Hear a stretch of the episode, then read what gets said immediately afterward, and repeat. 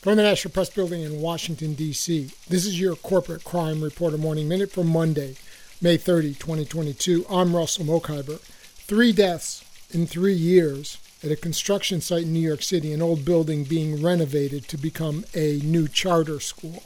No other construction site in New York City has had this many separate fatal incidents since at least 2003 when the Department of Buildings began keeping electronic records. But Despite the pattern of deaths, the consequences have been negligible. That's according to a report in the New York Times. The New York City Buildings Department shut down the site for nearly two months after the second fatality, but the work geared up again and another man died.